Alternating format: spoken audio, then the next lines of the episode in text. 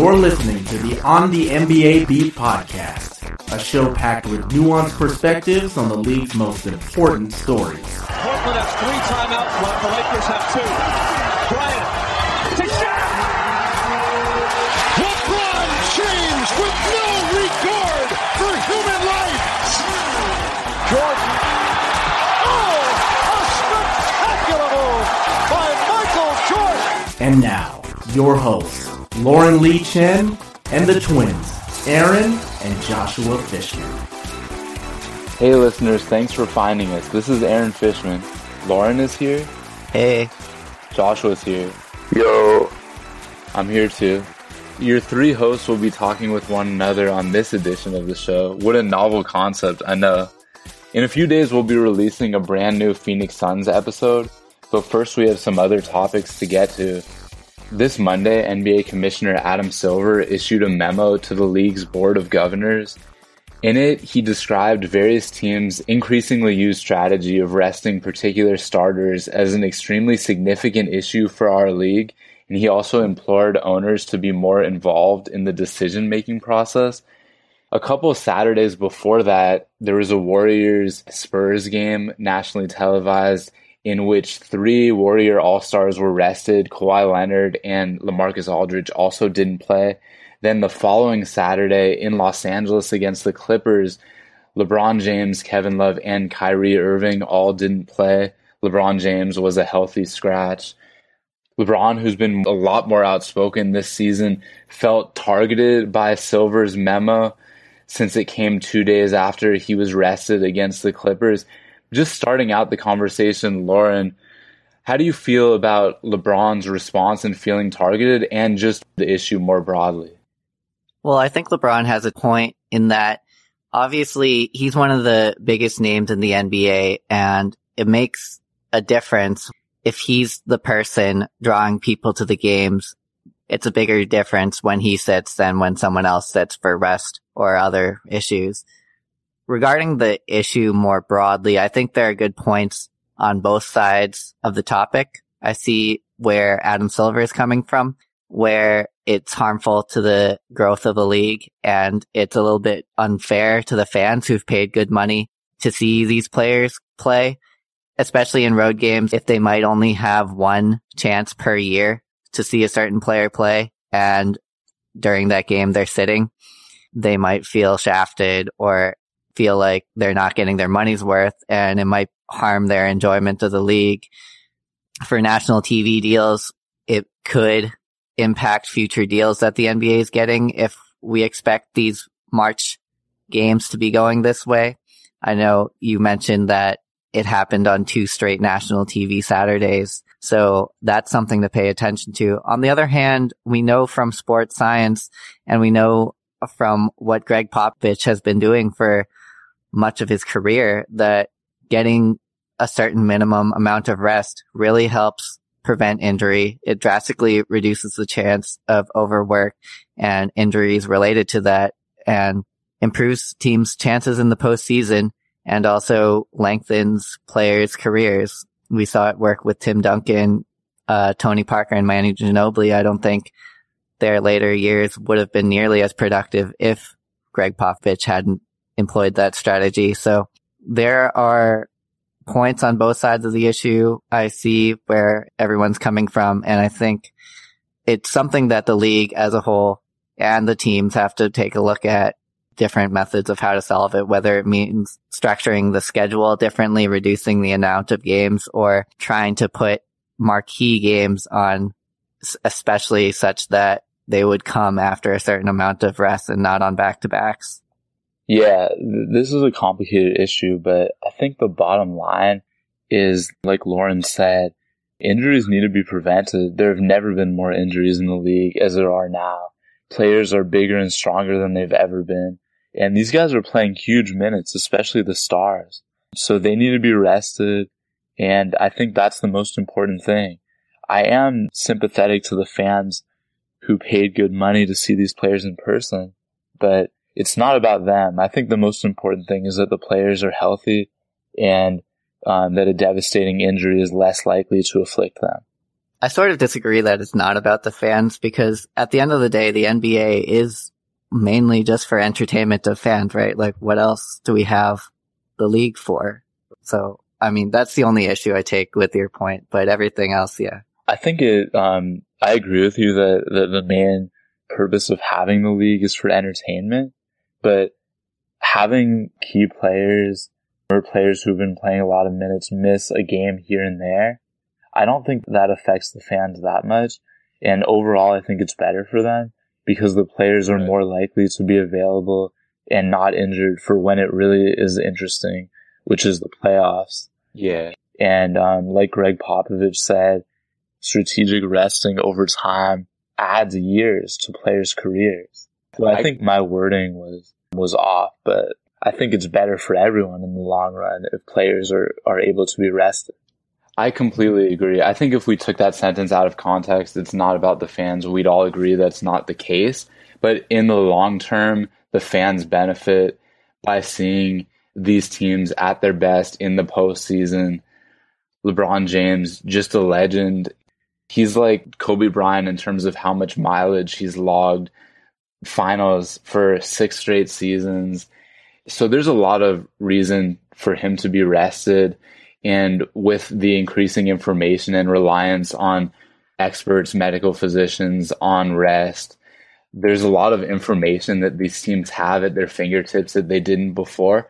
I think also why this controversy has been so talked about and um, so heated lately, I think is because of um, certain things being conflated. So take the Warriors Spurs game, for instance. Aldridge and Leonard were both injured. So those guys made the game seem more devoid of stars and also Kevin Durant. So already three stars are not playing as it is. So, and then three starters, all all stars were rested. And so I can understand how fans would feel cheated not being able to see them at that game. But already three of the six guys wouldn't have played anyway. So now when you have six guys who are just amazing, fun to watch, not playing, that gets people even more pissed off and annoyed. And then the thing about the Clippers and Cavaliers, obviously I understand Silver's point about how it's a business and that's how they make money is the fans. The Cavaliers only visit the Clippers once as they're in different conferences all season. And then LeBron James, Irving, and Love ended up playing the next day against the Lakers. So that was a scheduling quirk. And I think it made sense in the team's best interest to rest those guys. But definitely disappointing if you paid a lot of money for courtside or, or, or nice tickets to see LeBron James at that Clippers game. And then you find out that day or the day before that he's not going to play. But for the long run, for the overall health, taking care of these players and making sure that the fans get a better product when it comes down to playoff time, I think that's the goal. And what are these players getting judged on? Rings. Yeah, I agree with you, what you said. And that's why I think the change has to be made at the scheduling level. And I know designing the NBA schedule is one of the hardest jobs in the league, making everyone's travel lineup and making sure everything's balanced. But if you don't have situations where you're flying cross country and then playing back to back games against marquee teams or four games in five nights, then you won't run into these issues where teams are resting a lot of their guys because teams do this because of necessity, because of the scientists on their teams or their medical professionals tell them that you're increasing your chance of injury by such and such percent if you play in this game. So if you just eliminate those situations from the schedule, I know easier said than done. Um, the NBA is already making strides to do that by shortening the preseason and moving up the start date of the season and moving, pushing back the end date of the season. So it's longer in terms of dates, but not in terms of games. That helps by building in more rest games naturally. So I just think more steps need to be made in that direction. Cause if you build in rest days like that, fans won't feel like they're getting cheated by players having to take scheduled rest days and miss games that way. And Steve Kerr referenced exactly what you just talked about, Lauren, that they're already extending the season next year by seven to 10 days. So there will be fewer reasons to rest guys with the schedule spaced out a little bit more. I mean, I still think it'll definitely happen. And a lot of the coaches, I think, were pretty diplomatic in their response as well. They should be because obviously they know that if there's a mandate, a strict mandate or directive, which hasn't been done yet, but if Adam Silver were to do that, they'd have no choice but to fall in line. But they see the gray in this complex issue, kind of like how you've both laid out, where there are pros and cons for both business interest and a self-interested motive in the coaches to rest these guys. Also, the president of the NBA Coaches Association, Dallas Mavericks coach Rick Carlisle, laid it out pretty well in saying it's not that simple. When you coach in this league for a while, you get a real feel for players and their levels of energy, their levels of wear and tear, both physically and emotionally. There are just times when you know a night of rest strategically spaced within a span of games is going to make a big difference in the long run. But then he goes on to talk about how it is a business and these national viewing audiences and the impression of the league really cannot be ignored because that's how they make their money and that's how they sell their product. So it was interesting to hear from these coaches, I think. Yeah, I agree with both of you that scheduling really needs to be addressed and it's definitely very positive that next season is going to be lengthened because that will allow for players to, to not need to be rested as often because there will be more rest days built into the schedule. Another interesting thing to consider when talking about resting players is whether it's different when contenders are just resting players to preserve them for the stretch run and the playoffs versus teams who are essentially resting their stars to tank and get higher draft picks. What do you think about that, Lauren? Obviously, there are different situations, and I'm less in favor of teams resting guys or shutting down guys in order to preserve their draft pick because I think we should always make it the incentive in this league to try hard and put out a good product. If we're having incentives for teams to actually try to be worse, then I think that's a separate issue to be looked at. Cause with contenders resting guys, as we discussed, it's to save them for the postseason so they can continue putting out a good product later in the season for tanking teams. It's different. I don't know. I think also it happens a lot more with contenders. If you look at teams like the Lakers, for instance, Luol Deng and Mozgov are going to be shut down for the rest of the year and they're not stars but they are healthy. And that's being done, you could argue, to get the young guys more experience, not necessarily just for the record to be worse. Luol Deng wasn't really helping the product on the floor that much. And so there's an argument to be made that Lakers are fully within their rights in resting guys like that. Now, it is their fault that they gave those two guys horrible contracts at a time when they were rebuilding and should have been focusing their resources on younger guys and giving them more playing time. So now they're doing it in an artificial way. But we talked about this a couple of days ago. If a guy like Mozgov or Deng is only going to play 10 minutes anyway, they would prefer just not to play, just to, just to rest, I would assume, than get way fewer minutes than they feel that they're deserving of. So I think it's complicated, and I don't necessarily fault teams like the Lakers or the Suns for resting guys the rest of the year who are healthy. I just don't know that a lot of those people would be considered stars necessarily. Eric Bledsoe, that's a little bit of a different case. To um, elaborate on Aaron's point, what he was saying about a player like Mozgov or Deng preferring not to play at all rather than play just for 10 minutes a game what he means by that is that to prepare yourself to play an NBA game, there's so much that goes into it. And if you're told ahead of time that you're going to be shut down for the remainder of the season, it at least allows you to not have to put in all that work and you can spend time with your family or prepare for the following season. So, Right. so yeah, that's interesting.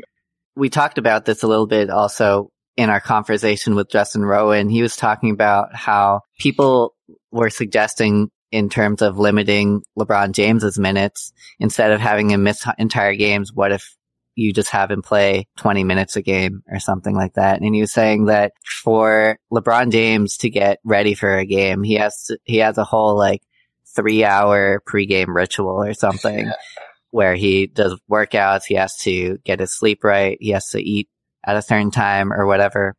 And it's really just not worth it if he's not playing at least 30 to 35 minutes for him to spend that amount of time. And it's not really shown that limiting playing time in that way will do the same thing in terms of reducing injury because the biggest factor for injury reduction, I think, is time in between playing, not just total amount of minutes played.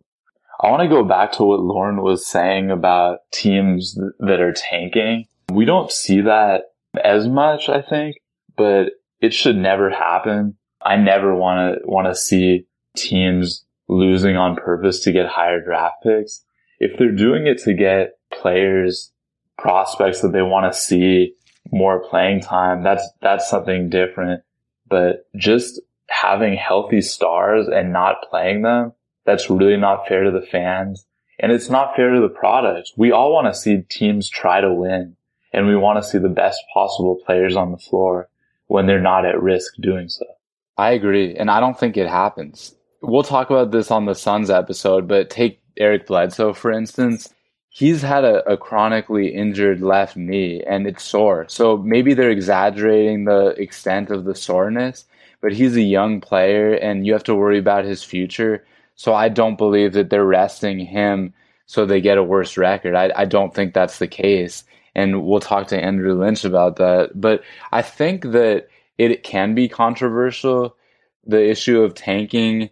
And there have been um, various complaints about that, just about how you your team is at a competitive advantage if they have a higher draft pick.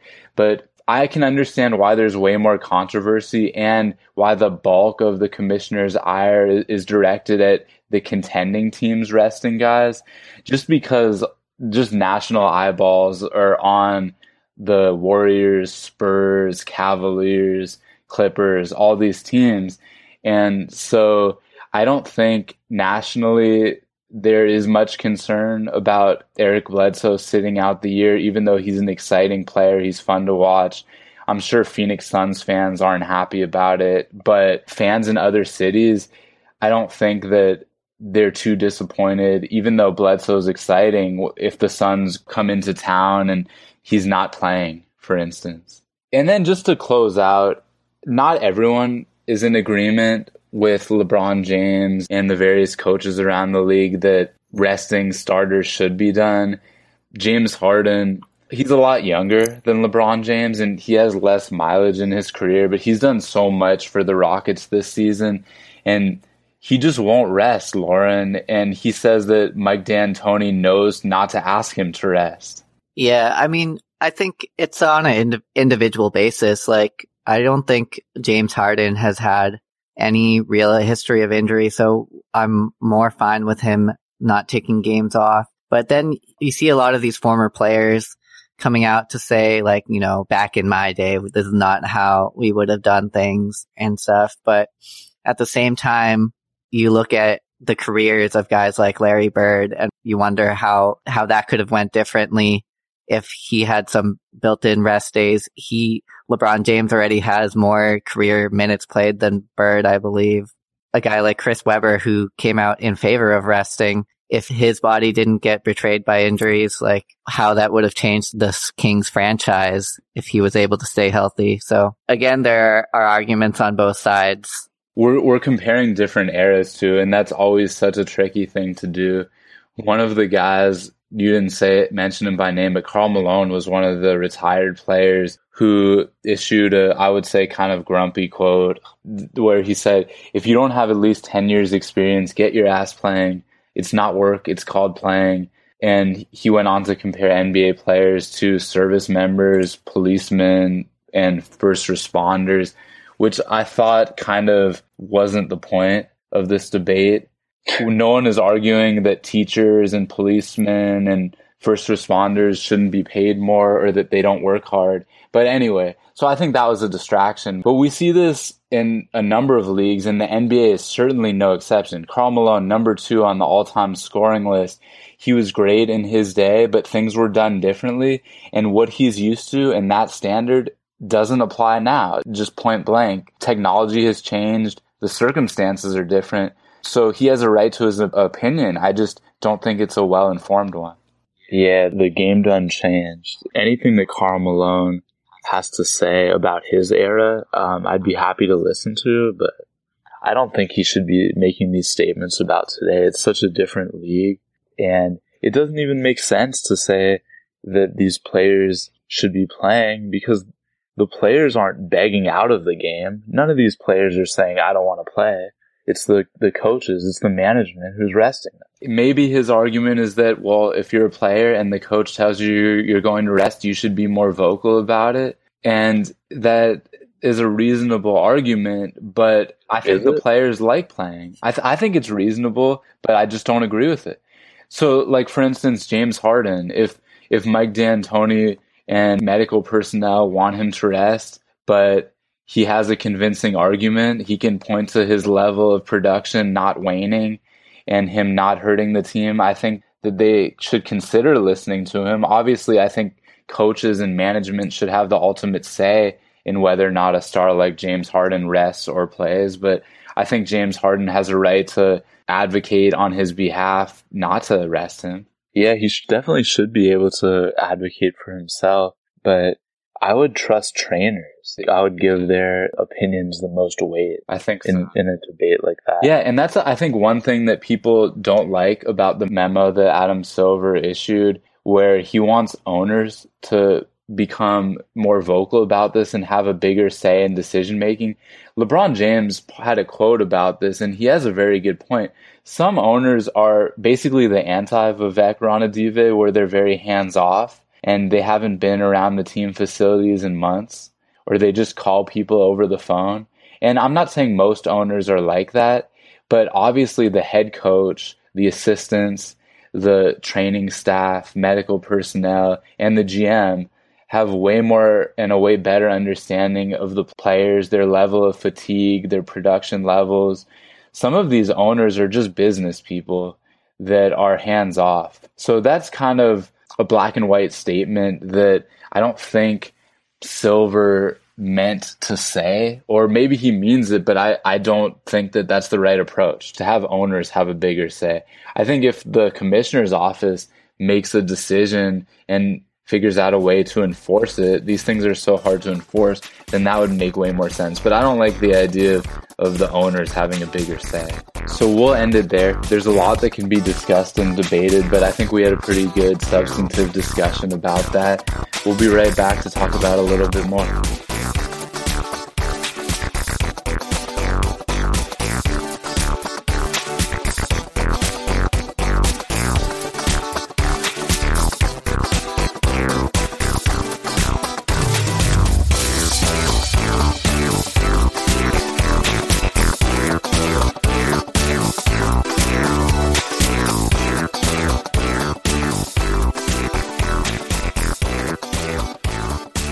Second segment is going to be on LeVar Ball, the father of potential first overall pick, UCLA freshman Lonzo Ball, who has recently made comments about current and past NBA stars, comparing his son to them and his son's earning potential. Lauren, what do you think about LeVar Ball? I think he's really entertaining, to be honest. I think anytime he appears on any of those shows like First Take, where he's being interviewed and gives his outlandish statements. They're ripe first down bites. You have to tune in. And for the people who say like he's detrimental to his son's future in the league, I don't buy that. I think Lonzo Ball, he looks like he has a good head on his shoulders. He's leading UCLA really well. And as he said, he has the potential definitely to be a number one pick. I don't agree probably with LeVar Ball's assessment that he's already better than any player in the NBA, but he looks like he could be a really good NBA player. And LaMelo Ball too looks like he could be good too. Yeah, I like this because we're going to be disagreeing more on this one. I think LeVar Ball is the typical stage parent and he's putting so much unnecessary pressure on not just Lonzo Ball, but his two younger brothers by talking about those three guys potentially getting a billion dollar deal. And I don't think that he's doing his sons any service, certainly. And I think he's making things more difficult for them. Now, where I agree with Lauren, ultimately it will come down to how those guys, his sons, produce on the court. And teams aren't going to shy away from him because of the boasting he's doing about their earning potential or how he used to destroy Michael Jordan in pickup games or all the other ridiculous stuff he's said and he is highly entertaining. So that's good for the fan. That's good for the typical viewer. He's also annoying to me, and I don't even think he believes a lot of his own hype. But it's definitely something to pay attention to. So yeah, I'm glad we disagreed there though a little bit. Yeah, I mean, I agree with you in that I also think he's like not being serious with most of the stuff he's saying. Like, I don't think he really truly believes that he, as like a bench player, in D1 when he was there could have taken Michael Jordan one on one in his day and like just didn't get a shot. I think he's being boastful. He's, he's saying these things because he knows that they'll lead to more national TV appearances for himself, more coverage of his three sons, and he's building his, their brand that way. And I think everybody in the NBA world is talking about these three brothers right now. And in his mind, that doesn't hurt them. And I think it's all free promotion for the Big Baller brand too. Every time you see LeVar Ball on TV, he's wearing a Big Baller brand shirt and other gear. So you know that definitely helps out there. Yeah, as you said, everything is in service of that Big Baller brand. I don't think it'll be worth a billion dollars like he says, but I think it could be a very lucrative venture for the Ball family. And finally, speaking of big baller brands, to close out this episode, on behalf of the On the NBA Beat crew, I'd like to make a brief announcement. The three of us will be joining the team at the Almighty Baller Podcast Network, one of the largest NBA podcast networks in the world, with already 40 plus great shows and counting. You can check out that roster at almightyballer.com. Shout out to our loyal fans who have supported us in our first two seasons doing this show, especially those of you who reached out to us on Twitter, Facebook, email, or left reviews for us on podcast sites. You'll still be able to find us at all of those same places, and we hope to keep bringing you the same great content and interviews week to week that you've come to expect from us.